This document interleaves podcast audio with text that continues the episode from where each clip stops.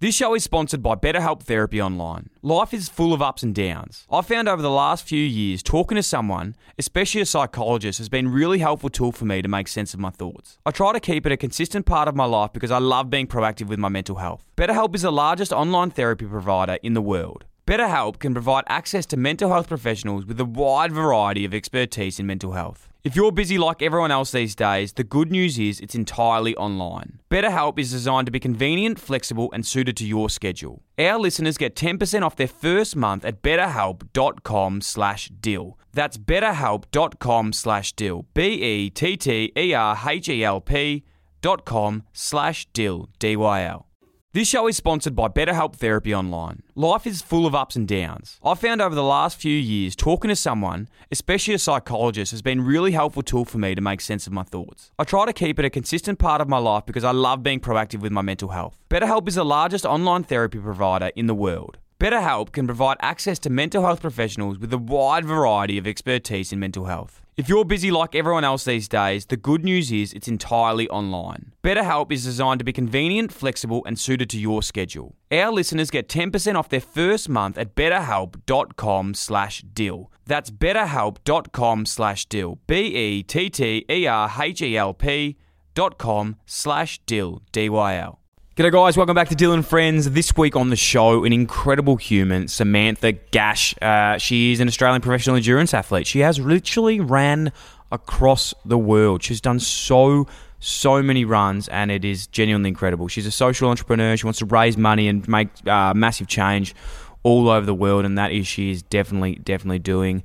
Um, she also does some motivational speaking, um, which you'll definitely, definitely find out today. She's um, she's incredible, and yeah, she, she's advocating for women's empowerment and social change and, and access to education for all over the world. Um, she's a former lawyer, actually, too, so extremely, extremely intelligent, and um, yeah, she's uh, she knows exactly what she's doing, and she's just an incredible storyteller, um, why she got into running, what it did for her personally, and then the impact it's had on her going around the world and, and seeing people um, in, in different forms of, of their life and what she can do to, to have impact on them. Um, but as I said, she's she's run across the world in India, Australia, South Africa, um, India again, um, across the Himalayas, and in and even in Bali, which which is crazy. And yeah, her her impact on, on everyone around her is, is incredible. It's It's got a lot in there. There's humour, there's sadness, and there's incredible resilience um, of what she's been able to do. I really, really love this chat with her, and um, I know you will too. And and just a trigger warning for anyone listening, this this podcast does contain conversation around sexual assault. Um, so please, uh, you know, just be careful when you're listening to this and make sure that that's something that you're you're able to listen to. But yeah, Sam does open up on, on some incidents that happened to her while she was running, and that had a massive impact on her life. And, and, and she's truly incredible. I cannot thank her enough for coming on, sharing her story. I uh, I can say this, that it will not be the last time we get her on, because I've just, yeah, really loved having her on the show. Hi fam, it's Dylan's mum, Deborah. This is Dylan Friends. He's like, you can embarrass yourself? And I was like, bro, do you want me to do all seven verses? Bit arrogant, didn't know all yeah. seven. So I've been in a bad team for ten years, and we got a chance to do something pretty special this year. All you can do is put your hand up and say you're wrong. Banter is a way that guys connect, a way that we can kind of play it safe with someone until we get to know them. I try to fix people sometimes. I'm like, Dan, stop doing that, just listen. And you stack on top of that the habit of not taking your phone when you take your dog. It's easy. They had no other way to get out of the cave, and we either turn our backs on them, in which case they're going to die, or we give this crazy idea a go. Don't forget to subscribe and leave a review. Sam, how you going? Ah! Hey, welcome to the show. We're just like rolling. Yeah, no, we just roll. We roll. We're very okay. um loose, fast and loose. Well, that's cool. That's maybe that should be my sign off. Yeah. Do you know my sign off to my email? Like old school was like um only the extreme and nothing in between. I love that. But that's like ten years ago, Sam, and now I'm like completely the opposite. I might still do extreme things, but I'm like heavily immoderate. Mm. Um, my husband and my friends would say that's not the case, but I view it. Like I guess you change your threshold of what is moderate or extreme. But yeah, anyway.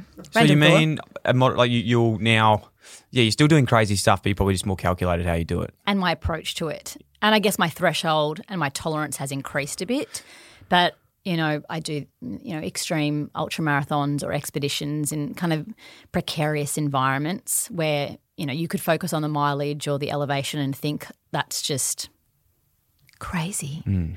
But I'm not crazy. Uh, and I'm actually really methodical in my approach and like one step at a time. And like I break things up into periodic phasing from whether it's the physical to the mental to the logistical to the collaboration to the social impact. And so it never feels too daunting because I just break it into chunks. Mm. So I don't feel like I'm only the extremes anymore. Yeah. It makes sense because like you look at the, some of the stuff you do, like the run you got coming up, sixteen hundred kilometres across, you know, the Himalayan trails, and straight away that sounds absolutely ridiculous. But I suppose when you break it down, like for me, I don't think I could ever do that. But when you break it down, you see that as what you just break it by day by day, and because you're so across it already, you just know what you're going to do. Yeah, I don't even. I mean, I know we recently put a post saying it's sixteen hundred k. I don't even think about that. What I think of is it's ten regions across Nepal. Uh, where I'm doing it with three women, well, two women mm. and myself, so that's three. The trio. Trio have never met in person. So uh, he's never met them? I, I've met one of them. I met her in Tasmania before we did the Western Arthur's Hike, uh, which is in the southwest of Tasmania, really wild and rugged.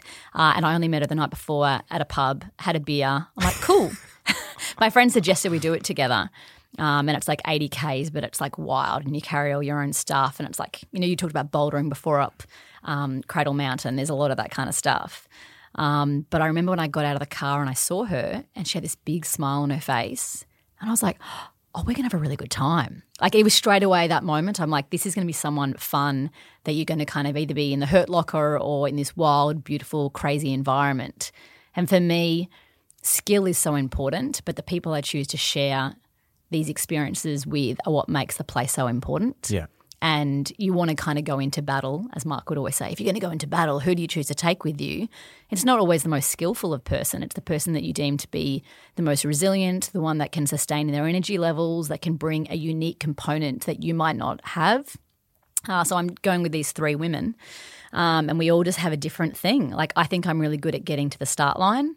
I'm really good at like crafting something from nothing, building the mechanics, what the project could look like, getting the support on board, understanding purpose and how a vehicle can support a purpose that's beyond the mechanics of running across the country. Mm.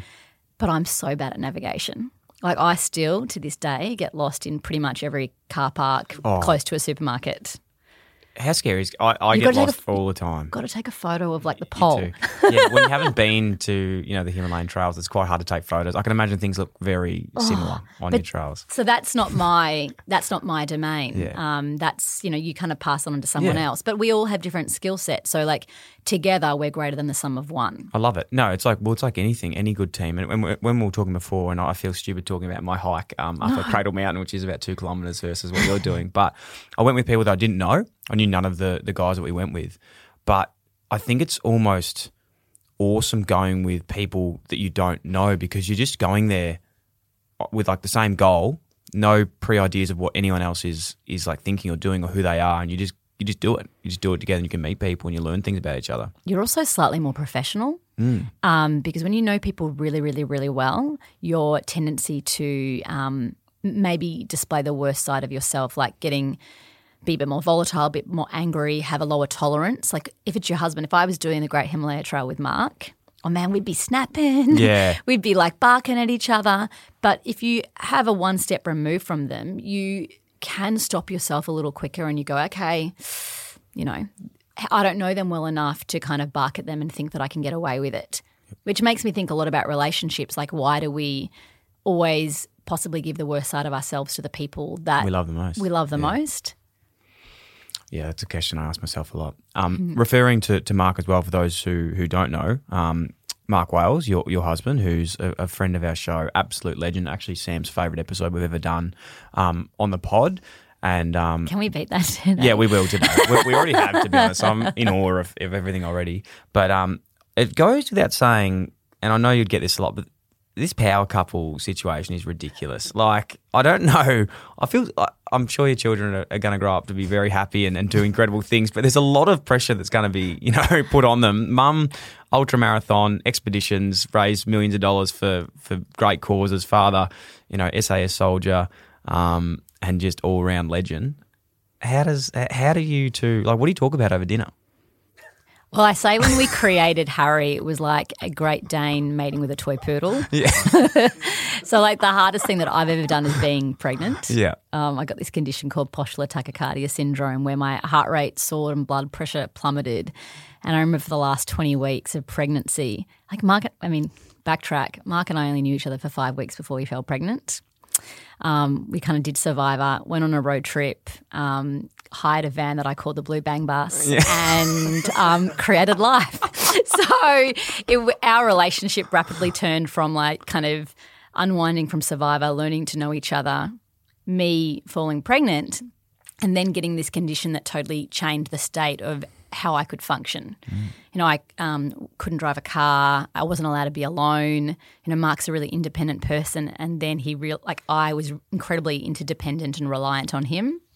So it was just like this baptism of relationship fire. Um, but then we created like Harry, and you might think that Mark and I have done all these things, but I, I think the things that people do are quite irrelevant. It's always about how you feel when you choose to de- do these things, and that's what carries through moving forward. So like Mark and I believe that like most things are possible if you back it a lot, you put the hard work in. You know, I also believe like the idea of collaboration, like being willing to stand on the shoulders of giants to cut time dramatically, relentless forward motion, and most importantly just being willing to kind of keep moving forward when shit hits the fan all mm. the frickin' time. Mm. And so we both don't care what Harry does, but we hope that he just gathers some of those like life, like resilient skills from us. Um, but he's probably going to be a gamer, and he's actually incredibly good at the iPad, like every child post-COVID lockdown, Melbourne. Um, and like, we just don't – we talk about it all the time. Like we don't know what our child's going to become. Um, but we want him to be happy and passionate doing what he chooses to do. It's crazy, isn't it? Like I'm at that stage in my life where I, you know, I really want a family one day, and you think about all those things. I've got lots of nieces and nephews, and that nature versus nurture argument, like you just can't go into it. Like you have no idea. And I heard this incredible quote the other day that I love. Um, and this I think sums up things a lot with, with this without having a family yet. And I was talking about like people, how they, they turn out. And there was this like anecdote of like this young kid Um, had a really tough, you know, upbringing, um, went on to like, you know, not, not fulfill their potential, and, you know, they lived a, not a sad life, but just not, you know, lived the best version of themselves. And I said, oh, what happened? I said, oh, I had a really tough childhood, nothing went my way. And then there's this other kid who went on to do exactly what they want to do, live their full life, found their purpose, found family, friends, everything was really well. I said, what happened? I said, I had a really tough childhood. And it comes back to like the kid and just what they do with it. Well, and being a kid is a really interesting time because – you know, we read a lot of stories to Harry. Yeah. He loves to read. He loves to be read to. But I believe, and I remember as a kid, like I also like to make up stories about myself, like who I'm going to become, what I'm capable of, and what I'm not good at. And so if like I backtrack to my past as a child, um, I believe that I was, because I was very, very small. I mean, I'm four foot eleven point five, obviously massive giant. Yep. um, and I was terrible in the sporting arena. So um, you remember the schoolyard pick? Yep. Oh, does that mean you were not good at sport growing up? No, I was a gun. Yeah, so that's yep. why you remember. yeah. You, do you know what? You either remember the schoolyard pick because yep. you were awesome and yep. you were the captain who got to select their team one yep, at a time. Or the other one. Or you were the other. So I'd be the kid on the line going, don't be one of the last two kids, don't be one of the last two kids. And invariably I wasn't just one of the last two kids, I was the last kid. There was an odd number of kids in the class. And they'd fight whoever took you. No, the teacher would be like, you can select your own team. Oh, that's even worse. And you go, oh, I don't belong to either of these groups right now. Jesus. And it's funny how like sense of belonging means so much as a kid, but it also means so much as an adult. We can craft so much of our narrative or of what we're capable of based on the stories that we've told ourselves from childhood, and they can rear, the, rear themselves in a really negative way to adulthood. And even though I've always considered myself um, wired and oriented towards big goals, I realised really until my mid-twenties all of the goals that I was pushing for, I had a very clear idea on what the path would be and how to get there. And I truly believed that it was not hard to get to that spot. So as a kid I wanted to be either an actress uh, on Home and Away. Who didn't, Maybe the, the opportunity is still there. Or uh, a lawyer for the U N. And I didn't pursue in the end either of those two career paths because it seemed really am, am, uh, ambiguous how to get there. And so I became a, a lawyer for um, you know, the largest international law firm, Baker and McKenzie. But that pathway was really clear. Like, it was a complicated way to get there, but it was clear. Uh, and so I would say until my mid-twenties, I was very fearful of standing out for not being successful and to not be picked for the team. Mm. And then I got to my mid-twenties um, and I met Bud Tingwell. And you guys know Bud Tingwell? No. How old are you? twenty-nine. Okay. All right, I'm thirty-seven. So Bud Tingwell, he was the actor on The Castle. He pretty much was dearly departed, but he was, yeah, Google, Google. Yeah. You'll, as soon as you see that face, you'll yeah, remember. I'm so a he face was guy. The lawyer um, for the High Court in the Castle case. Incredible, incredible actor. And um, he was oh, acting yeah. with a group of um, my cast because I did a, a double degree in performing arts and law. And he kind of shared what he perceived as his, like, secrets to success. And he's so humble, he never would have described it that way. Uh, but he said um, his whole life, his whole mantra was to just say yes. And it really stuck with me. I'm like, you know, when something sticks with you because you know that you're not living your life by that way. And it doesn't mean that you should live your life by the successful tools of other people, but it's definitely something to consider. I remember going home that night and I was like, mm, how often do I say yes? Uh, and I was like, well, I say yes when it's really easy or when it's like very clear what the yes is going to mean. But if the yes is ambiguous or the yes is going to kind of make too many pathways that I don't know what those doors are going to open, I'll say no. Um, and then the funny thing is the more you say no, the less doors they get open to you. Yeah. Or the less you see them.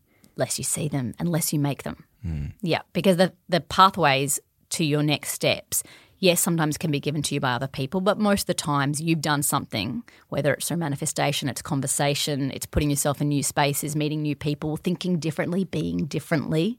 That's what opens the pathways, and you've yep. kind of done it yourself. Yep.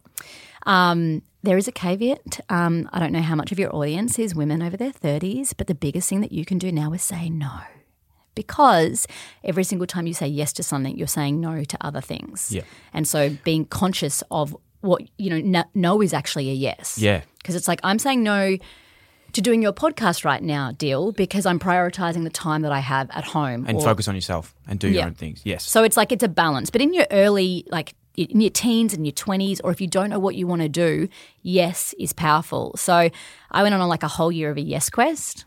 I, I did that. some like, I did some random stuff. What did you do? Um, I... Okay, so I went out to the national parks out west in um, the U S. You probably wouldn't have heard of this tour called like the Green Tortoise Tours. I think they still operate out of San Francisco. I, I wonder if their O H and S is a bit tighter than it used to be. But basically it was like a, a caravan. Sorry, it was a bus that had been converted into like a hippie commune bus. Um, all of the seats had been ripped out. It was just mattresses in the middle. They made a cubby hole, and where you would normally sleep, where you would normally put your bag up the top, Um, you could actually sleep. So they'd obviously lowered that part. And you didn't know anyone, so you all of a sudden you're just sharing a little bit of space with someone random. Wow. But you would then get to these national parks, you'd pull out your mattress and you would sleep under the stars. But again, like this method actor in me, I'm like, I'm really going to embrace this time in life. So I had like cornrows in my hair with like the colour. I like sang Bob Marley tunes. I read On the Road. I really got into it. Um, but I loved it because I learned how to live really simply. Um, I performed circus arts to kids in Indigenous communities. Um, I was terrible. I did this doll-in-the-box routine, got laughed at the whole time, um, but quite humbling to be laughed at by a group of kids and realising it's not the end of the world. Probably served me well for Survivor. one hundred percent. Um, but I think the biggest thing was the marathon. Yeah, the first marathon? Yeah. And where did that come about? Because sorry, just to go back on this this yes, we were actually mm. having the same conversation yesterday, ah. just on a, on a mini about like what's – the sliding door moment in your life where you said yes to, or vice versa, that maybe you regret now going, fuck, I should have done that. Because for me, um, when I when I left um, my sort of first half of my career, I was just like, say yes to everything, absolutely, yes, everything. I was doing everything, and I didn't even want to be paid for anything. It was all experience. Because I think when money gets involved, we might be talking about different things, but when money gets involved, there becomes like a, then you have to do well or you have to do something. And I think the money thing at the start, if you're trying to get into a new career or try things and you say yes, there's no expectations. You're doing it for free. So you can do whatever the fuck you want. You can fail, you can be shit, it can be whatever it is. And for me, that was a massive thing. But now I'm at that time where I'm in this like habit of saying yes to everything, but I know now it's actually draining me. Yeah. And saying no is going to be my new yes. Like I've got to slow down and actually focus on the things that are important. But you, you know now. The thing is like now. Because you've said so yes to so much. Everything. You've got an expansion of understanding of how you feel when you do different things. Mm. And so now you can – like I'd almost get this mind map out and kind of write over the last eighteen months what are all the different pockets of things you've said yes to mm. and go like which ones did I really like and like why did I like it? Did yeah. I like that because I got exposed to these types of people, or did I like this because it gave me time for myself, or it put me in a physical, you know, domain that I've never been in before, um, or did this challenge me? Like kind of identify what you like. And I love we live in this really cool era of like work where you can create you a job. career path yeah. that you want. Like I mean, who would have thought from I've, your background no that now you'd be crafting conversations with different people, adding value to people that you've never met before, creating ripple effects that you don't need to know. Like that's a career. It's a, it's, a, it's like, and this is a question for you because I think it's on the right track. But did you find out what you wanted to do, or did you find out what you didn't want to do? Because I think that's like the beauty mm. in it for like people. Like I think we all come with this idea of like working out our life, and we have this idea, but until you work out what you don't want to do, it actually gives you the idea of what you do.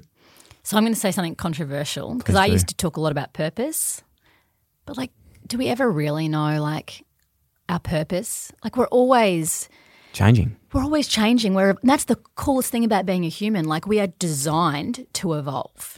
We're designed to go on these unique new experiences, and like you think I'm talking about adventures and they're just these physical adventures, but I define adventure as a journey with an unknown outcome.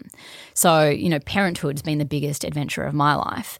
Um, you know, I, yes, I still, you know, run across countries, or I, you know, create a business, but all those things are these extensions of my life and they change who I am.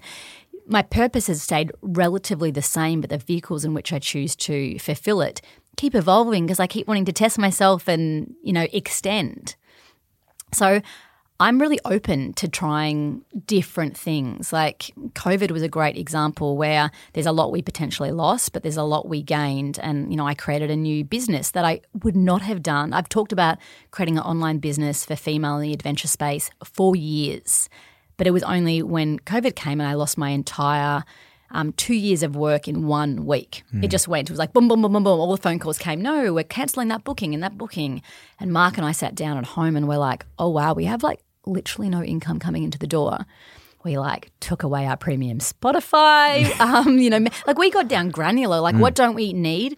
Lucky we haven't extended ourselves with the home in which we live in, and we don't have like assets that we need to keep paying for. But life got simplified, and it was this beauty of like, I think that challenges are often gifts in disguise because you get to reimagine. And so it's like if all the balls are being thrown up in the air now because everything's gone, like which ones am I choosing in this particular moment? But that could change in two years' time. So during pandemic, I created a podcast, and it was, I would say, relatively successful. I enjoyed doing it, but it was something I needed during COVID. And now that the world's opened and I kind of get to go back to some of the other things that I really liked but I couldn't do during a pandemic, I don't have time for the mm. podcast so much. So, you know, but it didn't mean that it didn't serve a purpose and I didn't enjoy it for that time. So the biggest takeaway for me is like be comfortable with fluidity. Be comfortable with like the fact that you might change your direction all the time. And that's excitement for that because it means, you know, like you could go for a promotion, you could change completely different industries. Um, you know, I do a lot of keynote presenting, and I had a guy who was just about to turn fifty, and he was like the big dog at the business. Um, and I was like, a bit nervous that like my talk, my talk sometimes gets people, they, they leave their job. Sometimes. But it's not about that. Don't it's not listen, it's not about just getting people to change their careers. It's about opening them to think differently. Mm. And, you know, it could be a really great thing for a business. So I He said a couple of things to me leading into me speaking in that business that I was like, okay, I'm going to temper that stuff down just a little bit. Um, but at the end, he was the one that wanted to leave. So I sat next to him at a dinner, and like he's like, I'm about to turn fifty. Um, he actually was about to do a marathon. But we had this really great conversation, and he's just like, you know, I've got X number of kids. I've got this number of houses I've got to look after. Do you think that I could leave this? I'm like, fuck yes. He's like, I'm like, oh, she can leave. I'm like, because just because you're leaving doesn't mean you can't go back, or doesn't mean you can't do something different. Like we can play and like open up space, and if you do it in a respectful, kind way, like doors potentially, you know, they might not be wide open, but you can keep them wedged open. Mm.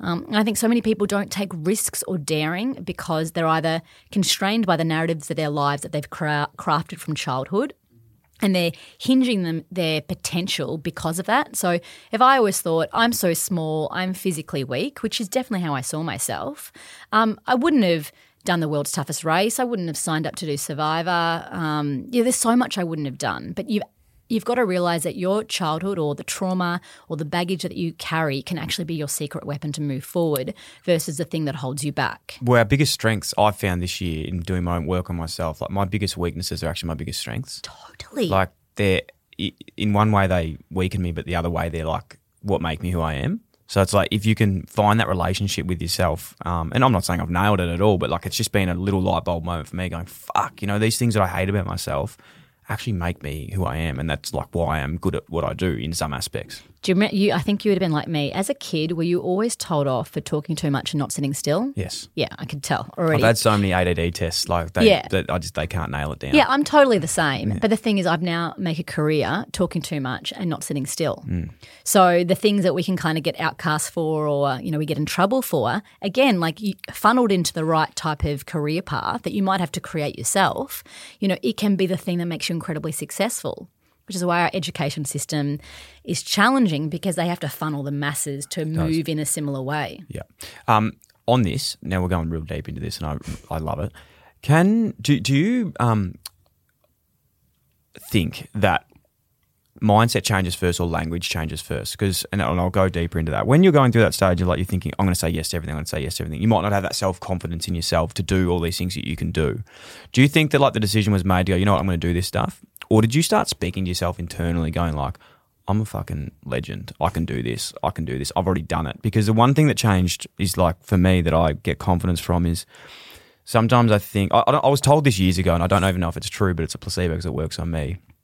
But your brain can't tell when you're taking the piss or it can't tell when you're not being serious. So if you say to yourself like I am genuinely the best – your brain goes, oh, my God, I'm actually the best. But you keep telling yourself, like, I can't do it, I'm an idiot, I'm an idiot. You, you'll cap yourself. Does that make sense? It does. And I mean, the mind and the body are inextricably linked, and where one goes, the other will typically follow. Mm. I mean, there's always a breaking point. So, like we talk um, – I'm so conscious because – you know, a lot of people talk about mindset, but mindset's not everything. No. Like mindset's the thing that fuels you to prepare yourself in every other domain. So, I mean, mantras have been proven to be a tool to bolster your mindset, to let you think that something's possible. But it's not just that something's possible, that something's possible for you to put the work in to get to the place that you can do it. Mm. So I don't just wake up one day and go, I can run sixteen hundred kilometres across yeah. the Great Himalaya Trail. We often don't see the hard work behind these ventures that involve, you know, chosen sacrifice, that compromise, you know, that hard, juicy, uncomfortable, unglamorous stuff. We often just see the documentaries of the person running, suffering in that context is sometimes glamorised. But the real, real stuff is everything beforehand. Like yeah. it's the prep to the get prep. you there. And so when I did my first ultra, I was in Chile. Um, I was actually injured going into it. Uh, I did a um, partial tear to my anterior tib fib and I was in a moon boot till a couple of days before the race. And there I am in Chile. I remember calling the race directors and going, oh, will you give me like a refund? Because it was expensive, like three thousand five hundred dollars, like every dollar I owned. Um, and I also convinced my university that I was an athlete representing Australia. And I wasn't totally lying. I was wearing an Australian patch on my clothing. Oh, I'll pay that. Yeah. You know, white lie, white lie. Um, but they wouldn't let me get a refund. And I'm like, well, just going to give it Gotta a crack. It. And I – so here's the change. So because I was injured, I knew I couldn't do it the way that I thought that I could do it. And I'm like, now that I'm at the start line, I recognise that ego and naivety, which we spoke about that balance before. Yep. E- na- uh, ego and naivety often allows us to venture into spaces that we're unfamiliar with. So we get that, we get to the line, but once you're at the starting line, ego has to drop. So I, I believe ego's awesome. I love it. But ego. It's like place at the right time. So now you get to the start line, you drop the ego and you do what you need to to adapt to this unfamiliar environment. A lot of people don't know this thing of like patience and grace uh, and like learning and like the power of adaptation. So the injury was the best thing that I ever got mm. because I walked the first four stages of the race, um, which is a little humiliating. Like I thought I was signing up for an ultra marathon run, but I was like hiking. People were like, oh, there's that cute Aussie hiker from Australia. And I'm like, oh, ego. Yeah, yeah. But it was. It's the truth. Like But I was adapting. I was I was adapting to the extreme environment. It was chilly. Like, there was literally no shelter from wow. the extreme heat. You're on these salt flats, which are like these coral-like shapes that are like break apart the most sturdy of trail shoes. But I started to get stronger as a hiker. And I got up on day five, and um, you sleep in these tents with all these like random people that now become your best friends, and you're peeing next to, and you're like, you know, wiping yourself with wet wipes in your private parts, and no one cares. It's like beautiful. I mean, you you play football. Yeah. You know, you know what it was like in the change rooms. Um, and I woke up and I touched my entire body down, and I was like, it's like so sore. I don't even realize that there was a problem with my, you know, anterior tib fib anymore. And I was like, okay, I have a choice. I'm kind of adapted to this environment a little bit. I could keep walking. What, what do I have to lose? Maybe I should like try something different. And I remember thinking like, oh my gosh, like what if I could be like the cool, maybe like cute version of Cliffy Young? Um, yeah. And I'm like, I literally, so you kind of talk about words and visualizations. So I was visualizing like Cliffy Young. Like I remember seeing those clips of him back in the day. Like this this is a guy who basically shuffled his way from Melbourne to, to Sydney for yep. those who don't know. And so I had literally him in his mind, and then I created a mantra which was relentless forward motion, slow progress is still progress, shuffle all day long. Um, and I literally said it for seventy-four kays. So when we talk about like what's the power of like words, I was trying to evoke a visualization to feel different. Like it's, I wanted to, the goal was to feel different in that moment. You know, we often embark on new experiences because it's creating space for us to work out who we are and where we want to go. It's not always about like the goal of running two hundred fifty kays. Like, who gives a shit? Like, woohoo, you ran two hundred fifty kays. Like, like, do you want a, a medal or the chest to pin it on? It's not the thing. It's like what you learn along the way and how you feel and who you meet. Um, and where you could go from that point. So I think words and visualizations can play a role, but don't ever undersell the work of the preparation. That was beautifully summed up. Unbelievable. I'm a bit verbose. No, so I, I absolutely loved it because um, I could never articulate something like that so well. But for me, there's always been like this constant battle when we talk about achieving something. And it's like, what comes first? And, you know, you go, is it the language to how you talk to yourself? Is it the visualization, or is it actually doing? And I think it's a mix of all three, because you can't just go, I'm going to do this and talk to yourself, tell yourself you're a legend, and then just start thinking it and then do it.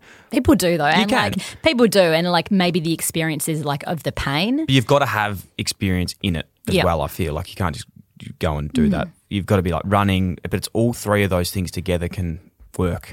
And I also like I'm so because I come from this background as a lawyer, I'm definitely um, a bit risk adverse, and I also like to prepare people to mitigate the worst case scenarios. Mm. So a big aspect of all my projects or my the business I start is like being willing to have really hard conversations with those you choose to go into battle with, to business with, to partnership with, and say, what are all the reasons that this project will fail? Yeah, like a pre-mortem. And I didn't do it back in the day. Catastrophizer? Would you put that? Would you say you're a catastrophizer? No, I am. Oh, okay. Really so, badly, but I think you get the same part out of you get the same. Yeah, people think it's catastrophizing, but I actually think it's a really great business strategy. It is, but it de- I suppose depends how you emotionally. Yeah, I emotionally it. get attached to it. So I'm I, the opposite. I think I'm very she'll be right. Yeah. Mark's probably yeah. a bit more like you because of his his experiences led him to know. Either way, they both get the same outcome though. Yeah, really. But like, like, how much stress are you putting your body on as you're doing that? I'm, I'm putting, I'm, I'm getting so stressed about things, but I like to know what the worst case scenario is and yeah. how I'll then have plan A, B, C, D to get out of it. Because you're mitigating it. Yeah. So like, and people don't want to put the hard work in to going. To, let's call it catastrophizing. I like to call it a pre-mortem. Yep. Um, like, what are all the reasons that this project might fail? By simply naming it, like so if say uh, across um, the Great Himalaya Trail, altitude's a genuine concern. Like we go over five thousand, ten, five thousand metre passes and potentially two six thousand metre passes if the weather's okay and we're feeling good enough to do those um, mountaineering passes at that point. So if we didn't consider the threat that altitude could completely derail and stop our entire project, we now have we'll have three cards. One of our cards are, what are all the things that we can do to mitigate altitude sickness? Mm. Next card, what are all the symptoms of altitude sickness? Third card, if we get altitude sickness, what is our process to dealing with it? So our team has been willing to go to a place that if we were just, she'll be right, we'll get through it.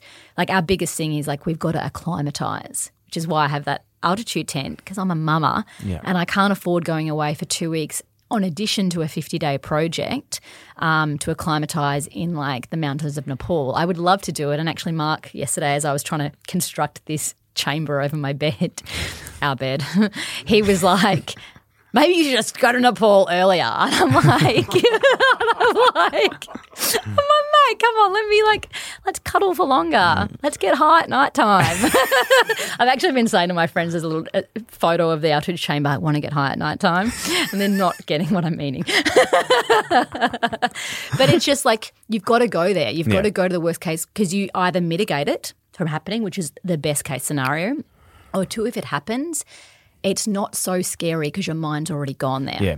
On on the simplest form of that possible, and people listening will understand this, but I always take this back to the simplest form. And one is uh, this video I saw on TikTok the other day, which you're talking about climbing mountains at the moment. I'm talking about this isn't just a life situation of mm. like anxiety or anything.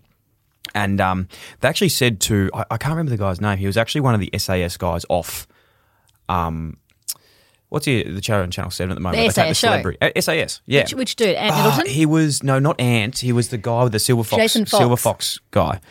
Uh, U K, Silver Fox. I'll, Mark Billingham. Mark Billingham, could yeah, have been him, yeah. Do you know what? He's awesome. He was awesome. He's like, his experiences, we heard him speak in Melbourne when he was He's, here. I love him. Yeah. Love him. And he did this awesome. You should get him on the podcast. I should, really should. We're actually going to London. Um, yeah. So that'd be good.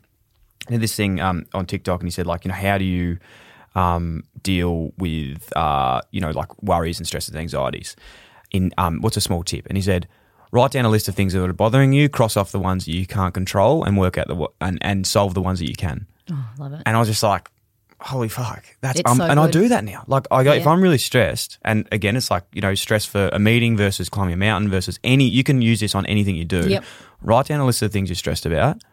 Cross off the ones you can't control because you literally can't do anything about them. Yep. And the ones that you can, put a plan in place, which is exactly what you're doing. I love it. And it's funny because out of this, you know, um, I'm completely immersed in the project, but I'm also thinking how can the experience of this, like the the methodology of how we craft this, be of use to everyday people? Because we're also everyday people. We've just got specific skill sets and our goal is this.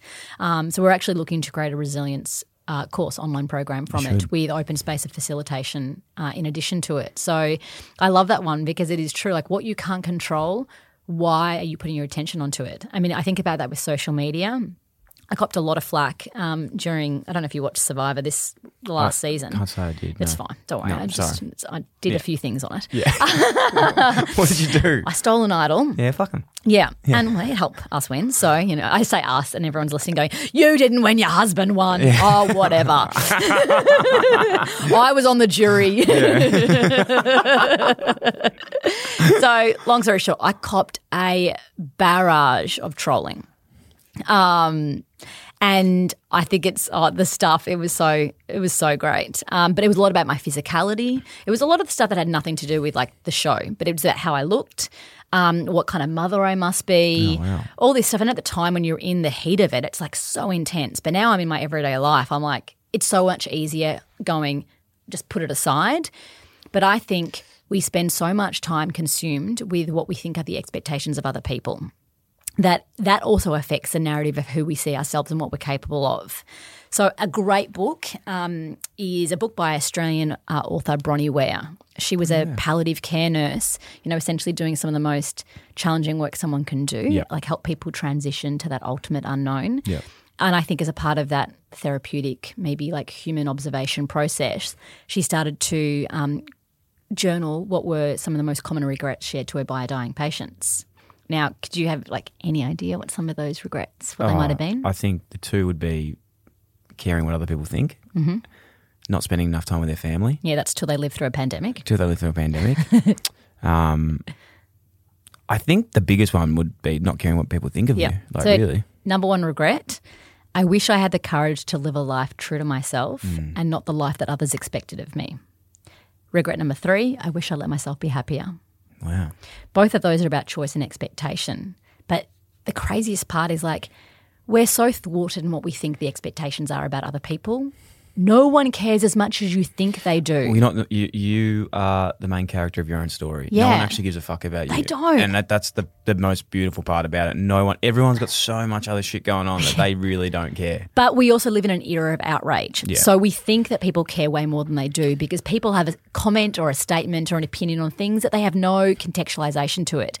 But they plant that bomb and then they walk away and they've forgotten about it. And yeah. then they're focusing on the next thing for that moment.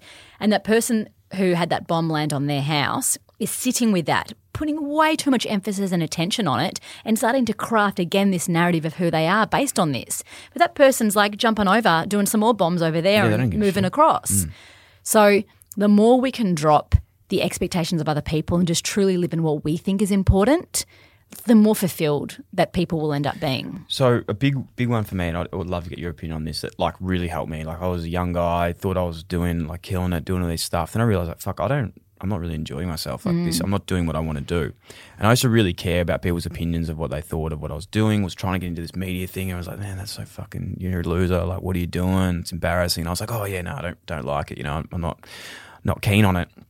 And then I realised like, What what happened was I was going into these situations being like, hey, I'm going to do this. What do you guys think? You know, like I want to get your opinions. And they were going, well, if he's asking for my opinion, yeah, that's, you know, that's that's stupid. That's nothing.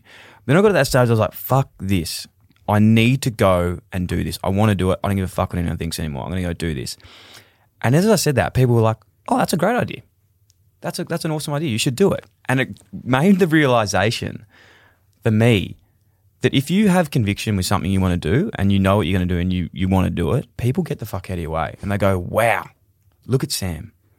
She's so dead set keen on doing this run. What a legend. Let's go and do it. But if you're walking around going, hey, guys, like I'm thinking about doing this run, like what do you guys think? Should I do it? Is it stupid? People will chime in and give their opinions.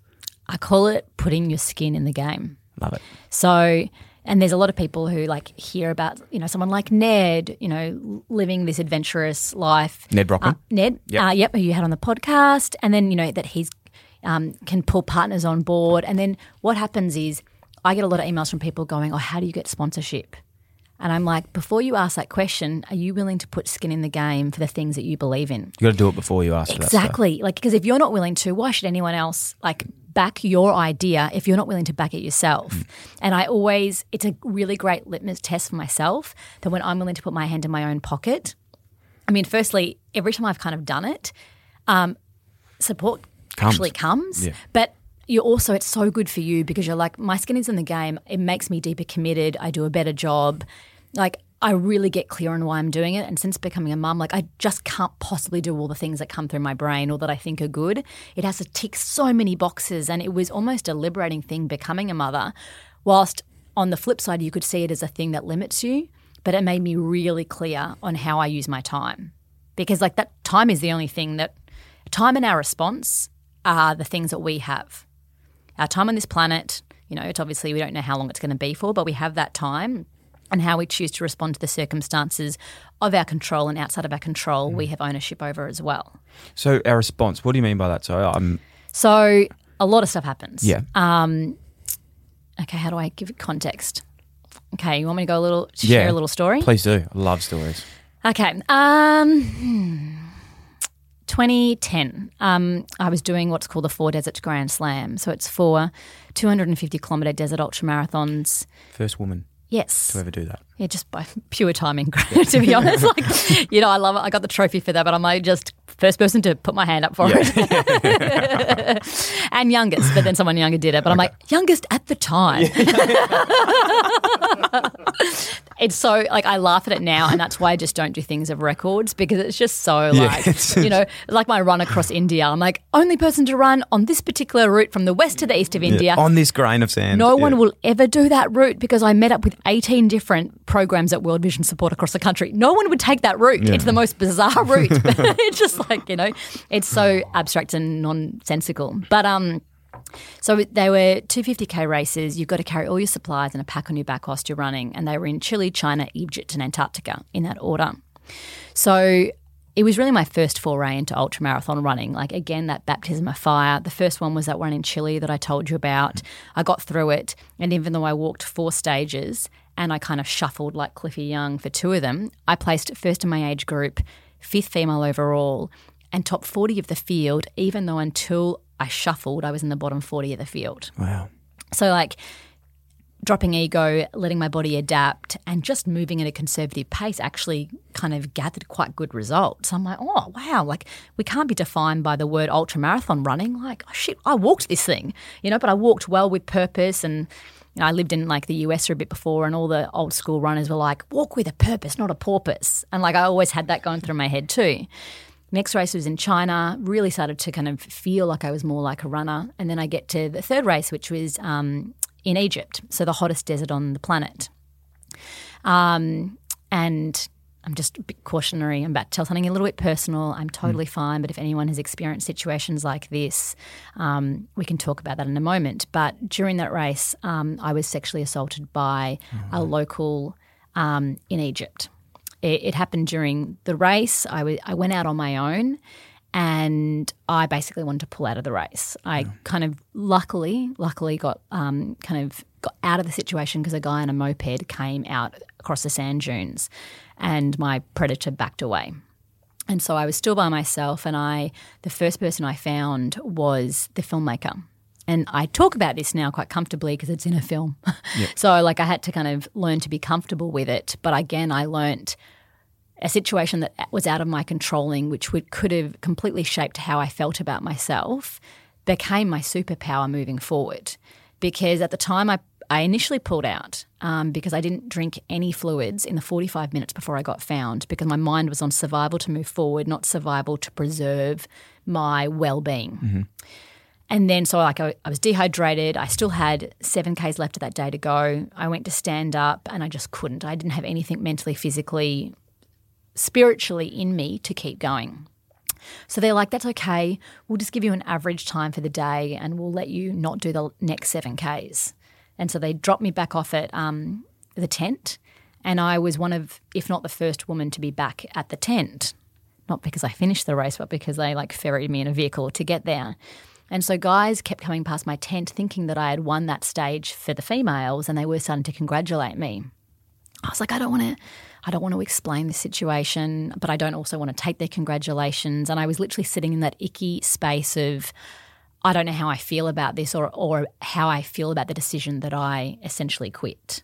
And I knew that it was completely justifiable that I quit from the race, but I'm like, do I want that to be like my permanent response to this situation? Mm. So after about forty-five minutes where my tent mates came in and like I started to eat some more food, I was like, I've got to go back out there. Um, and I didn't want to let, in that moment I remember thinking like I just don't want to let someone that I'll never ever see again control what my future will look like for me. And I want to change the response to what I had, to the situation beyond my controlling. So I went back out there, and I remember I used my very precious batteries of my iPad, iPod at the time, like the old school one. This is twenty ten. Um, not a very good battery life, but yeah. I put it on and I'm like, I normally save this for the long stage, but I need to be taken to another place right now. And the film, the lady who was the filmmaker, uh, I just remember she wasn't there to film me. Like she just happened to be the person that stumbled across me, and it ended up like she chose four people from that film from that year to make a film about. And I guess if you get sexually abused by someone in a race, you're going to probably become a good character. Mm. But um, I don't think I became a good character because of what happened to me. I became a character that had an important story to tell about how we choose to craft the narratives that we want moving forward. Wow. And so like I actually see that as one of my triumphant moments in my life. Like I don't think about what happened to me. I actually think about how I chose to respond to it, that I'm so freaking proud of. Like, I don't think I would be running today the way that I am if I didn't go back out there. And we don't always respond perfectly in the moment, particularly when there's a lot of stress and anxiety and overwhelm and we're literally at the brink. So, like, let's put aside ultramarathon running. Like, all of us in this room have experienced anxiety, you know, intensity of overwhelm in our brain at some point. When you're literally at here, you think that there are so few options at your disposal. So the first thing that you sometimes cling on to is like, I have to abort, abort situation, abort goal, abort circumstance. And then I've done so many of these races now where I see people who have quit, but because of these ultra races, you often have to like stick with the race organisers and you have to see everyone completing the oh. goal that you wanted to do. And I see them and they're sitting there and they're like, oh God, I, like, I could have just started to walk. I could have put on some music. I could have ate some food. I could have had a conversation with someone. I could have shuffled. When you reduce the overwhelm in your mind, not only do you gain perspective of why you're doing what you're doing, but you can remember that you have so few, you have so many options at your disposal to keep putting one foot in front of the other. And I was, you know, sometimes relentless forward motion requires you to take momentary pause in order to reduce overwhelm, to remind yourself of the options. And that's response. Like, that's controlling your response. And like not putting pressure on yourself that we're going to be perfect in straight away. Like, I'm still like, I'm a human being. I'm like, I'm volatile, I'm emotional. Like, I sometimes have outbursts, but I really do try and refine and shorten the time frame of something that I'm then happy to stand the test of time. Unbelievable. That's incredible. I really appreciate you uh, you sharing that story with us. And I just, I, yeah, it's incredible that you've been able to, through your own experiences, just find that time to just know to keep moving forward. That's the first instinct. Well, maybe not the first instinct, but it's what you mm. get to after, you know, being in that position. It's it's honestly inspirational, so I really appreciate it. It seems like it's the hardest thing to do, but if you know why you're doing it, and like life involves a lot of suffering, right? Mm. Like it does. Everyday life can involve some of it, but if you know why you're suffering and you redefine what suffering is, it's then not too hard to do it. Um, the Latin root of the word passion is patii, which means to suffer. And I think we have lost somewhere along the way of these like aspirations and goals that we say is what I'm doing to live a passionate life, that inherent in that passion is going to be hardship and challenge. But like we do it because that's where we grow, right? We, f- I finish these races and people don't talk about the times when it felt really good and easy. They always talk about where it got so, so, so hard, but somehow they found a way to move through. Like that's what people remember. So like don't shy away and recoil to a place of safety and ease all the time. Like safety and ease is important.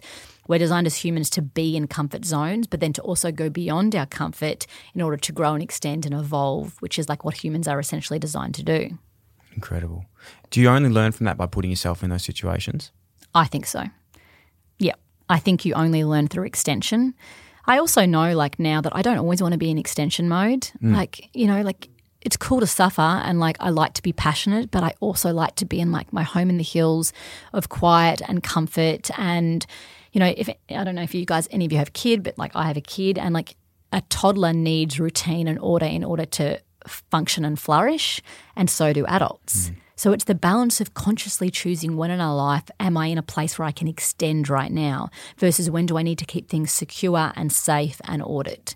So it's a constant dance. Like we're always playing with that fine line and sometimes you overstep it for too long and you just retreat and let the pendulum swing in the other direction. Love it. A lot of the runs you do as well when when doing this, and this is a question that we actually had a lot earlier before, but we've just been flowing. We've been in flow state and I'm absolutely loving it. You're literally going, you did not ask one question no, on the list. No, I have not asked one question yet. Um, a lot of the things that you're doing whilst you're running, you talk about purpose and why you're doing it and the, the flow-on effects for that. So um, would I be wrong to say like women's rights and social justice are two of those main factors yep. of why you do what you do? Why is that? And, yeah, that's the question.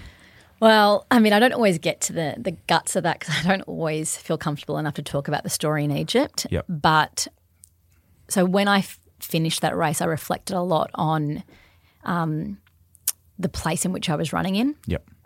and the situation of what happened to me. And I felt incredibly relieved that I got to exit myself out of that situation, that I possibly was able to fall back on like, you know, education is not about like the – the academic stuff that we learn, it's our ability to know how to think, yeah. to think like light and shade, pros and cons, evaluate a scenario. Like that's what education's given me more than anything else.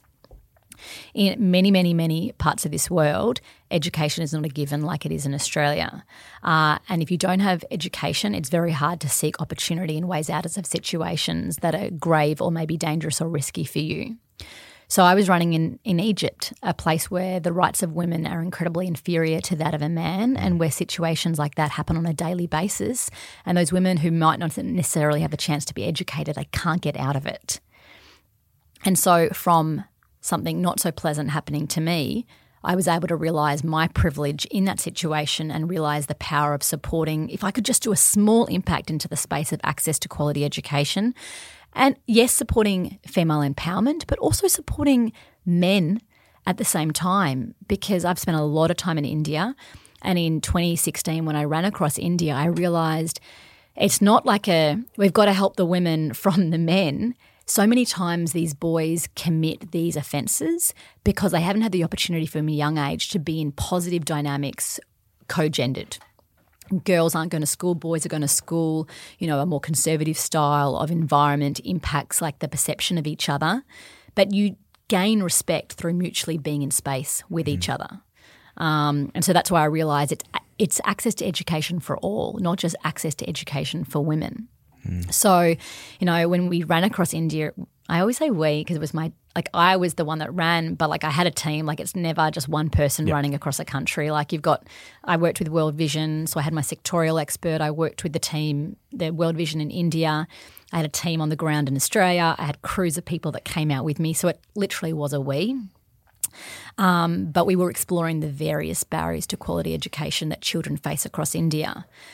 And so when I was in kind of the, the desert communities of Rajasthan, which is in the far west of the country, you know, it was obviously the the far distance from where the family home was to where the school was.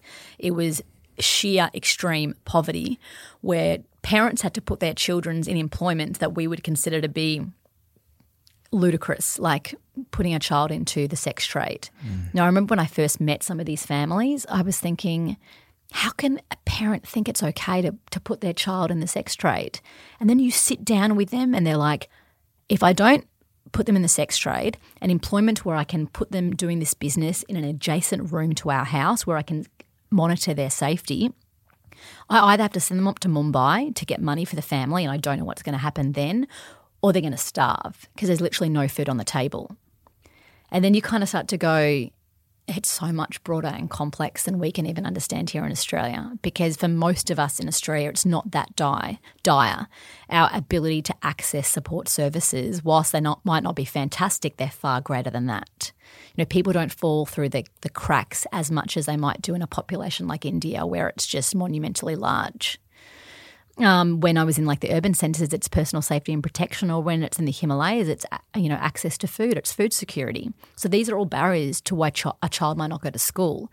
So it's not just about like putting up a, a, a good school and, and improving the facilities. It's like getting to the root of it. So that's what we were trying to do. And I can tell you hand on heart, I wouldn't have got through two weeks of the run across India if I wasn't doing it for why I was doing it and I hadn't created a cro- close proximity to the purpose. So every couple of days I visited communities that World Vision support. I would meet these families, have conversations with them. And it was exhausting to stop, to pierce the bubble of the world of the run and meet with people and have a conversation about something completely different. But it's interesting how some levels of exhaustion can still fuel you mentally to allow your body to follow. And like the pain of that run – I mean, there's a documentary called Run India. It's like free and accessed on my YouTube. It's forty-three minutes long. But like the first component of the documentary is just me, my body breaking. And I thought I trained so well for that project. Like I put a treadmill in a hot yoga studio. Um, my friend owned it. She gave me the keys. And so like at nine p.m. at night when classes finished, I'd go in there, I'd turn off the lights, I'd crank up the heat and I'd run for hours. You know, I did a lot of strength work to make my body super resilient and robust. Like I always think as a trail runner, you want to look like a mountain bike, not a road bike. Um, capable of taking the knocks and turns along the way. I also like my mind to think like a mountain bike too, you know, not linear, like it's always changing. Um, but then I got to India and I could not have prepared myself for that heat. It was like one hundred percent humidity, forty-two degrees, completely exposing, the heat searing off like the, the ground was, it just zapped every part of you. But the worst part was I was running on this camber to try and avoid getting hit by the cars that were driving very fast. Oh, and so like I was running on a slope. I never thought, oh, for seventy kays a day I'm going to be running on on a slope. What's that going to do to my body? I hadn't adapted to that. So in the first two weeks I looked like a patchwork doll. I had so much kinesiology tape on me. Like they could have just wrapped my whole face with kinesiology tape to keep my mind together. I remember like I was doing everything, but I was, again, state of overwhelm. This is not possible. This is not humanly Like this is not good. Like how can a person endure so much pain and get through this? And my mind didn't waver to wanting to do it, but I really did start to think like maybe it's just not – like maybe this is just not – maybe I'm not capable of this. And then like I got some really good advice from a mate back home that, that he's like, walk, walk, Sam. Mm. He's like, why are you running? Like he's like, it's, he's like, whilst your body is adapting, he's like, you know, you take time to adapt. Like you don't train running seventy kays a day. Like you don't train running in forty degree heat with like one hundred percent humidity. He's like, slow the freaking pace, reduce the overwhelm. Yes, you're going to be out for more hours a day, but the intensity will drop. So I did. Like I remember I would always like walk definitely the first like four to eight Ks with my Indian team. And I used it as like a cultural experience where they would like tell me about like it was pitch black because we'd start like at three forty-five a.m. and we lived in a camper van each night and they'd be like, okay, this town's like this, the language is like this. And I, it was time for us to bond as a team. Uh, and then I would sometimes like jog for one hundred metres. I would walk for four hundred metres and I would repeat that for seventy k. Okay. And I did that for probably a full week and before my body got back on track.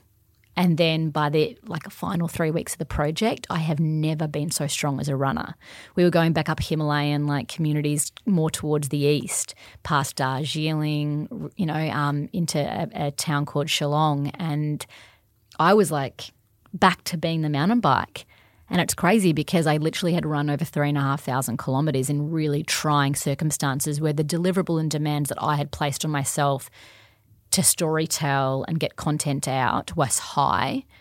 And I was like a good, rep- a strong representation of what it looks like to be a female athlete in trying circumstances because I let myself adapt. Incredible. And look, you drop your ego.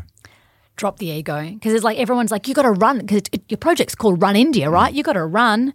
Well, you try and run three and a half thousand kilometres in India, like it doesn't – we we are the ones that limit how something has to look. Like no one's telling – no one told me I had to run three and a half thousand Ks.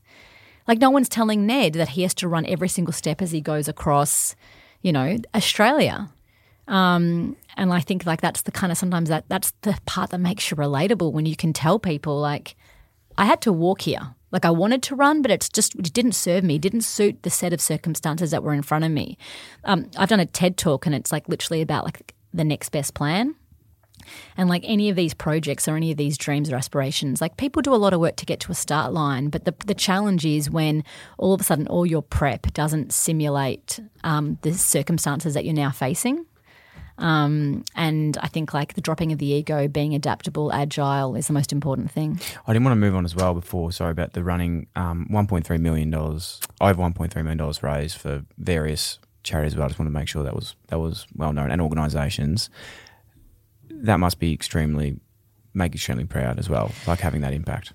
Oh, a lot of that was for the relief run. Yeah. Did you ever hear about the relief run? No. Um, so... January twenty twenty, the, the bushfire crisis yeah. was like at an all-time high in terms of visibility all across Australia, and obviously like our country was on fire. Uh, and I was like so many other people that was thinking, what can I do? Like a lot of people had donated, a lot of people had, you know, given food, and I went for a run. Holy shit. And I just gotten married at the time and I went for a run and we were meant to go to Bermagui to have our honeymoon, yep. which sounds like such a random place. So we're like, we're going to go to Bermagui. um, but then we, my, our guts were like, don't go to Bermagui. I think the fire's around there. The next day, the entire town got evacuated onto the beach. Yep. And we're like, God, listen to your gut. So I went for this run and I had this idea of like, oh, we've all got the same amount of times, but we have, um, we all have the same amount of time on this planet, but we all have various talents. What if I could really be clear of what my talents are and collaborate with people who have different talents? And I thought of this idea of this virtual running festival, run over the week of the eleventh to thirteenth of January. I love it how I still remember the pitch. thirteenth of January, where people could run anywhere from a five K to a half marathon, any time over that weekend, um, and we could use uh, basically um, everyone could donate fifty bucks and it would go to the Australian Red Cross bushfire relief efforts. So in thirty-six hours, we created the entire website for it. I called my mate Nick Davidson, who I basically pull into every project because he's just a freaking legend. Um, and I called him and I'm like, so what are you doing? And he's like, what do you want? And I'm like, your time and your talents. And we thought we could raise forty K. Like our goal was two hundred people, fifty bucks, forty K. That would be awesome. Created this. I did one little video on my Instagram, just was really – I was holding Harry, was pulling my hair. And I said, I've got this idea, guys. Who wants to come on board? We launched the website at eleven p.m. at night, and the next morning when I woke up, we'd raised fifteen thousand dollars. Wow. But it was all from people overseas. I was like, oh, wow. By the end of that day, we'd raised over one hundred thousand dollars. By the end of twelve days, we raised one point one million dollars. We had no major backings, no major brands. Like, we got Strava on board. Lululemon did a bit too. But, like, literally it was like mass micro donation. And I didn't have to run across the country. I just literally allowed people to use their footsteps.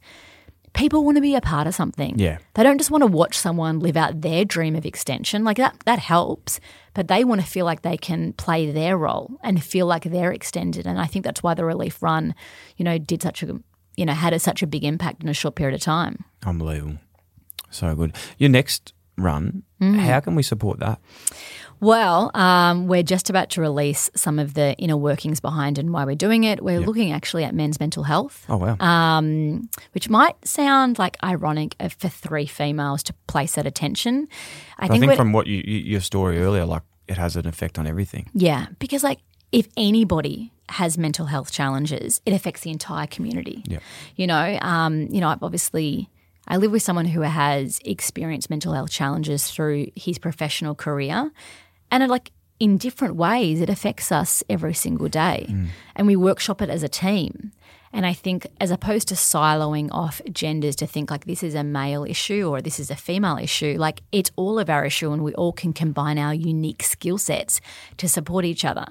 So the run across Nepal is actually, I, you know, some people could call us professional explorers, but I actually call us, like, professional problem solvers. Yeah, I love that. And we're also, like, incredibly good at communicating and having hard conversations. And so, you know, I think we, we hope to create content uh, and a doco piece from it as well that is going to showcase that. Like, we're not trying to over-sensationalize, you know, what it means to be in these environments. Like, the all is lost moment, like, go to the adventure film festivals and watch multiple films about that. But ours is about, like, how do three people who are learning to build a relationship together, you know, problem solve in, in a quite a stre- extreme environment, but they can be quite moderate in how they choose to appro- approach it. Love it. So cool. So many messages today, so many incredible messages, so many great anecdotes. I've learnt honestly so much. If you could have one takeaway, it's hard to, to grab it all in one, but if you had one takeaway, someone says, you know, I went and saw Sam talk or heard this in a podcast or this person about this one thing about Sam, one anecdote, one message to people, what would it be? You're asking me to be succinct when I'm, like, the most unsuccinct person. Maybe that's what it is, yeah. But it is, okay, so there's a quote that I've lived a lot of my thought process behind, and it's, if you want something that you've never had, you have to do something that you've never done. So that's the first part, and so that's the idea of extension. But I also believe if you want to live a life of extension, your foundation of well-being has to be incredibly robust, because we can't leap off shaky ground. And when we're extending into unfamiliar places, mm. you are relying on your base of, like, well-being, and so many people overlook that. I think, again, I made it a long story, but, you know, you want to create a new podcast, you want to create a film, you want to go for a promotion, and you're in, like, pressure mode, and so many people, like, that's the time when they're drinking too much, they're not sleeping enough because they're so amped up and they're working hard and they're in their passion and they're suffering for the good cause, but they neglect the things that allow them to mentally and cognitively function properly. Yep. And then they say to me, oh, when I'm going to go to Fiji in three weeks. I'll, I'll, I'll sleep really great when I get to Fiji. I'm like, why? Like, you don't need to sleep well. You're expecting nothing of yourself. So, okay, if you want something that you've never done, you got to do something. If you want something that you've never had, you've got to do something you've never done. But the flip side is, you can't do that after, if you don't look after yourself. Yep, you can't do that if you don't look after yourself. It's like the the age old uh, on a plane, right? You can't put you got to put your mask on first before you put anyone else's on, because if you can't breathe, you're not going to be helping anyone else. Mm. You sound on a pilot when you put your mask on. Yeah, I feel like I listened to a podcast about, like, the idea of, like, you know. Um, you know, how everyone's really – I agree with that. Yeah. And then this podcast made me think the other day of, like, we're living in this era of, like, self-care, self-care, but what about, like, shared care? Like, what's the balance of, like, we have to look after ourselves, of course, before we look after other people. But if we put so much emphasis on ourselves all the time, are we forgetting the fact that we're a part of our community and yeah. we're, we're never alone? We always can be positively or negatively influenced by other people. Yeah. Well, the reason I, I – So self-care was non-existent for me, mm. and the reason self-care is existent for me now, the only reason it has an effect on me is because I know if I look after myself, I'm a better person for the people I love. Totally. So I think that's yeah, going. And I'm like, that was probably an extension yeah. just because I heard that the other day and it made me go, oh, like. Because if it's for you, you don't care. Mm. Like if it's just for you, it's very hard to just look after yourself. Like oh. you, if it, if you're the only one, you, you, like we love letting ourselves down, but you don't like letting people you love down or, like, the, or never, the cause that you're doing something for. Totally. Like I'll never let my son down, but yeah. in terms of like me making sure that I eat proper meals a day, like I can just, it can get to yeah. three p.m. and I'm like, oh, I haven't eaten my food, but I would never not let Harry have his three meals. Exactly. Love it. Yeah. I love you. Oh, I love you. You're the best. Um, I, I seriously can't thank you enough for today. It's honestly been incredibly eye-opening. Um, love your story. Super incredibly inspirational. Love everything you're doing. Um, and, yeah, just couldn't be more blessed to get you in the studio finally um, on the podcast. I know how busy you are, so it's, it's it is really an honour to get you in. I don't say that lightly. It's been it's been unreal. Oh, I know. It's such a pleasure, and I was really stoked when you asked me. Um, and, like, it's been nice to have a chat where we've gone in so many different tangential kind of directions. I hope that you're able to kind of, like, funnel this in a way that makes sense. No, and, we um, will. It's- so I – I have to apologise. I've had two coffees today in a short period of time, and sometimes that increases my yeah. pace of speaking. No, we love it. We love it. We were coffee fiends here. Mm. Um, how can we stay involved with what you're doing, by the way? Like, what, I, what's the best ways to just, like, keep up with it? Because you just Can I just everywhere. say, yeah, you, you, say, say that, you say that a lot to people, and I'm always really impressed because you, genuinely you sound like you mean that. I do. Yeah, not everyone does that. Like a lot of people might throw it out like, how can we follow your stuff? But you take it to the next level of like, how can we follow your stuff and is there anything we can do to support? Mm. It's like really beautiful. Um, so I think the first thing is like I put a lot of stuff on. So at Samantha Gash, yep. whether it's LinkedIn, um, Instagram's probably the biggest place in terms of like the photo, but the documentary um, of life, the documenting of life, the good and the bad and the in-between is shared there. You'll see our link for like Her Trails, which is like that. If you're a female and you're looking to get on the trails, yes. you can jump on there. Resilience Motion is like the Nepal journey. So all of that's in my bio. Um, but I would say like um, we're going to be bringing out some initiatives to support mental health coming up, um, whether it's through the documentary, through facilitated conversation, through an online course. Um, and as we're testing out content, like I'd love people to interact and engage with it um, because I think it's a community that helps create what's needed for a community. It's not just like a professional problem solver that can work it all out. So any feedback um, and even like conversations on the topics that we've talked about today that people feel were relevant. Yeah. Oh, they're, they're all relevant. Um, yeah. Book club as well. I'm taking a pause because I can't Um, do a book club and read a book whilst I'm going across Nepal. Yeah, that makes sense.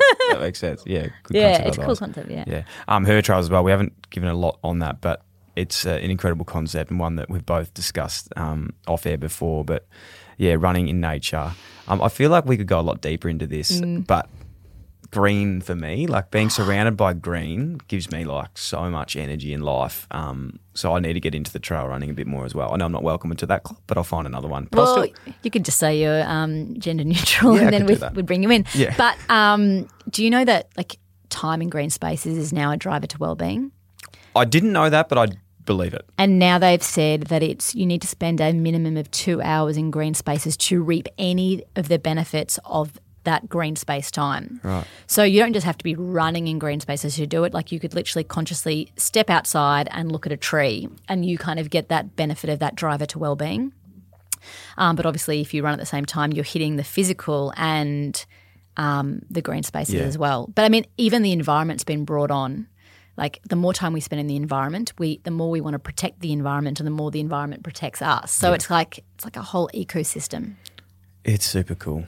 We so can chat another time, hey? No, uh, this won't be the uh, – whether you like it or not, unfortunately it probably won't be the last time you're here. So um, we're definitely locking you in as soon as you get back yes. um, for everything because I'd love to hear about how it all went. But we're we're number one fans. We're going to be there. Oh, we're going to be supporting. We'll, we'll do absolutely we can anyway. And the reason, you know, we – one, we can. We want to be a part of it. But two, I know how much the community will love your story and want to get involved and want to follow it. So awesome. So um, you're doing incredible things. We honestly can't thank you enough. Say hello to your husband for me. I will. Can next time we do it, can um, if it's particularly after we're the Nepal run, can we yeah. have like a pizza, yeah? Can we like eat pizza at the same time? We have pizzas a lot. Oh, I didn't yeah. know that. yeah, so like that's yeah. I reckon they would just, one, I'll need a fuel with like food and yeah. two, like I think it'd be a lot of fun. Okay, we'll pick you up from the airport straight here. Yeah, yes, done. done. Love it. Sam, thank you so much. See you, mate. Incredible.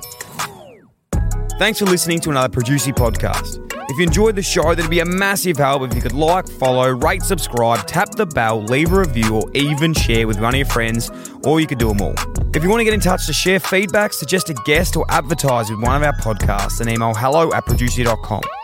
Thanks for tuning in, Illy X X.